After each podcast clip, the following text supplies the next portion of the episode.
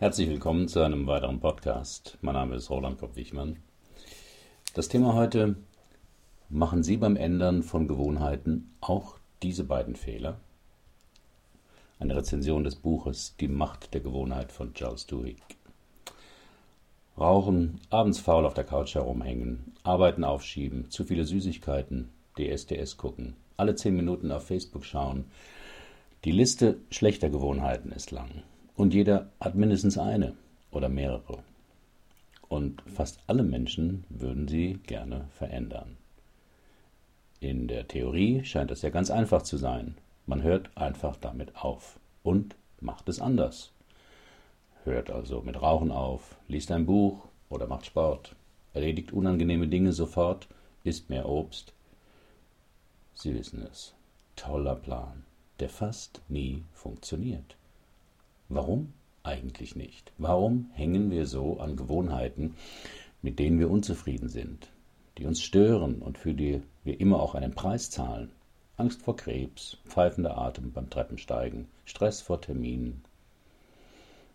In meinen Persönlichkeitsseminaren arbeite ich dazu mit dem Satz, das schlechte Verhalten ist die Lösung für einen inneren Konflikt. Dieser innere Konflikt, den wir noch nicht mal kennen, hat meist damit zu tun, dass wir damit Gefühle regulieren.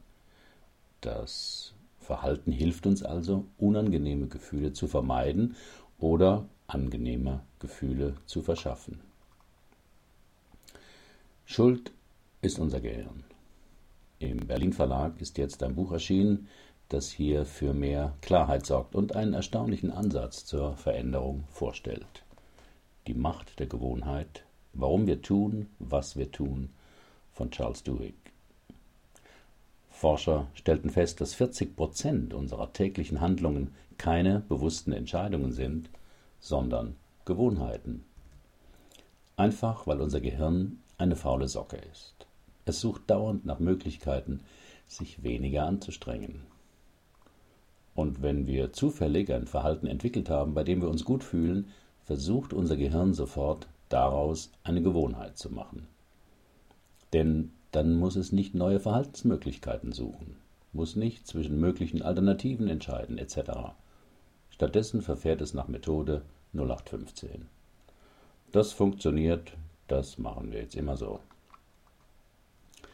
Das ist natürlich unheimlich praktisch und erfüllt in vielen Fällen seinen guten Zweck. Wir überlegen morgens nicht, mit welchem Bein wir aufstehen wollen, ob wir heute wirklich unsere Zähne putzen wollen oder uns im Auto anschnallen wollen. Gute Gewohnheiten sind einfach praktisch.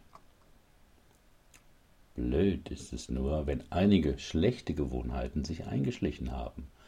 An denen hält unser Gehirn nämlich genauso fest wie an den guten.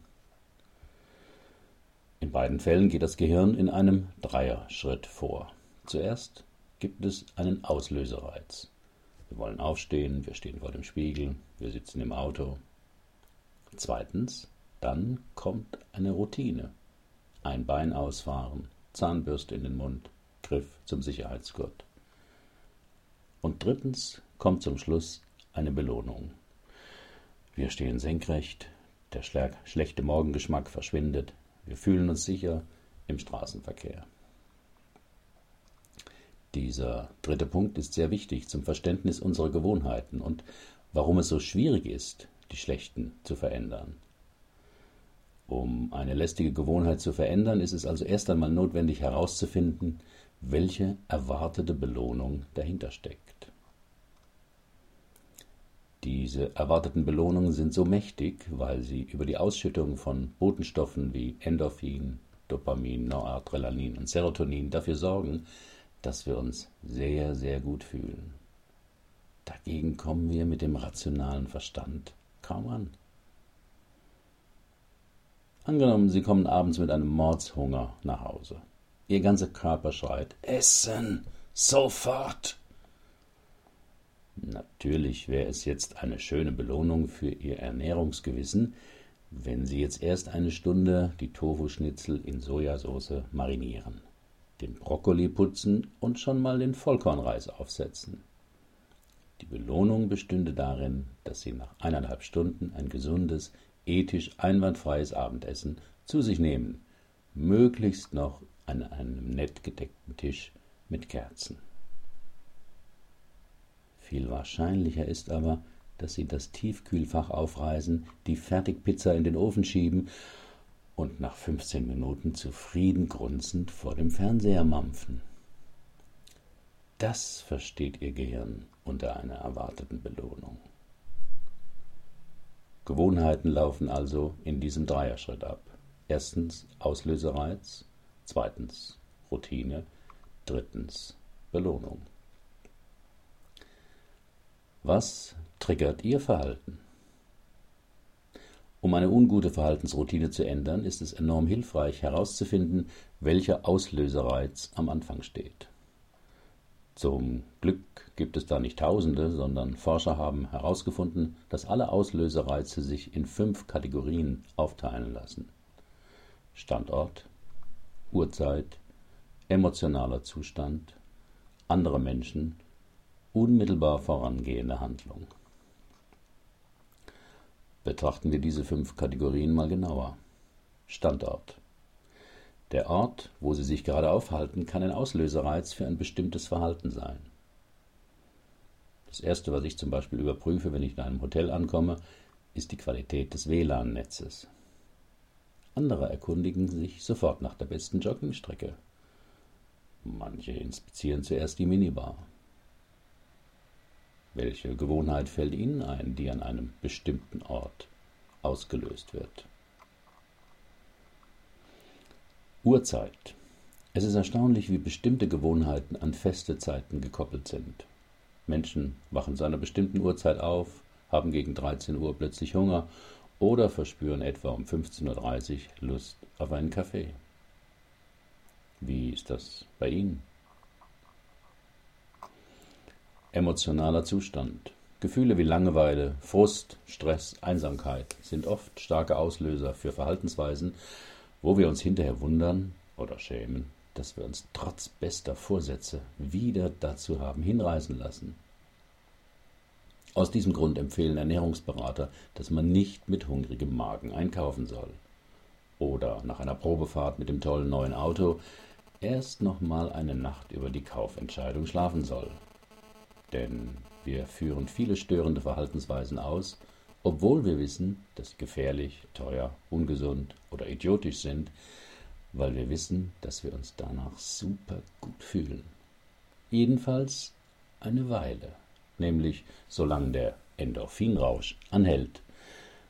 Doch nach jedem Rausch folgt der Kater und wir wundern uns, wer all die Zigaretten in unserem Aschenbecher deponiert hat welcher emotionale Zustand verführt sie zu einer schlechten Gewohnheit. Andere Menschen.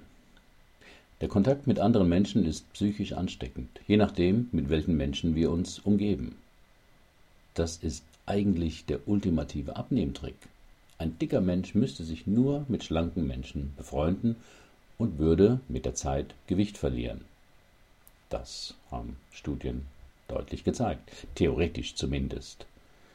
Denn er würde mit der Zeit die Gewohnheiten, die Gewohnheiten seiner schlanken Bekannten übernehmen, mit ihnen joggen, Kalorienwerte auswendig lernen, entdecken, dass man nicht nur bei McDonald's satt werden kann und so weiter. Zu was werden sie durch andere Menschen verführt? Unmittelbar vorangehende Handlungen. Das, was wir gerade tun, ist oft ein Auslösereiz für eine folgende Routine. Bei manchen Menschen ist das die Zigarette nach dem Sex oder zum Espresso nach dem Essen oder das Aufschlagen der Morgenzeitung.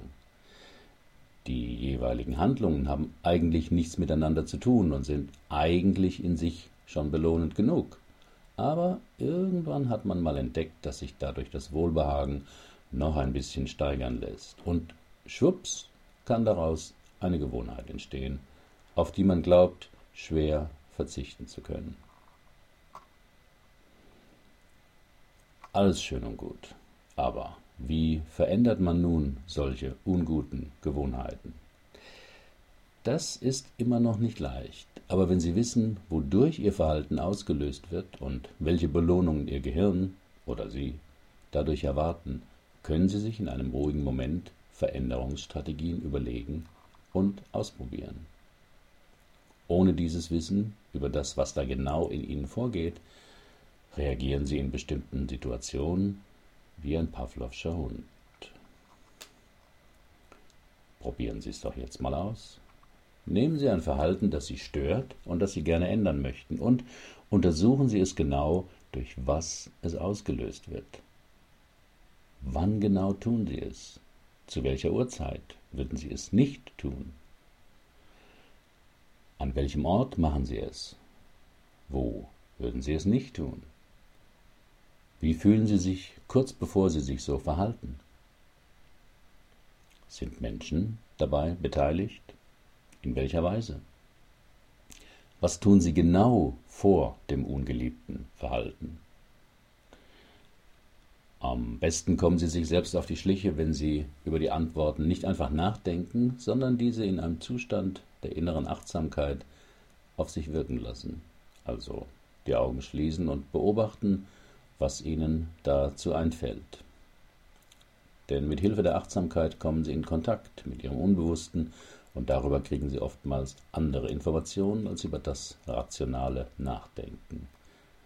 Und wenn Sie den Auslöserreiz kennen, für den Sie anfällig sind, können Sie wahrscheinlich etwas dagegen tun.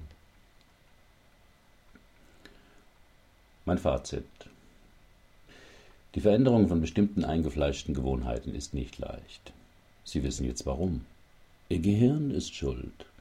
Es will am liebsten immer Energie sparen, auf Autopilot schalten, und es hat clevere Routinen gefunden, wie sie mit minimalem Aufwand größtmögliche Belohnungen kassieren.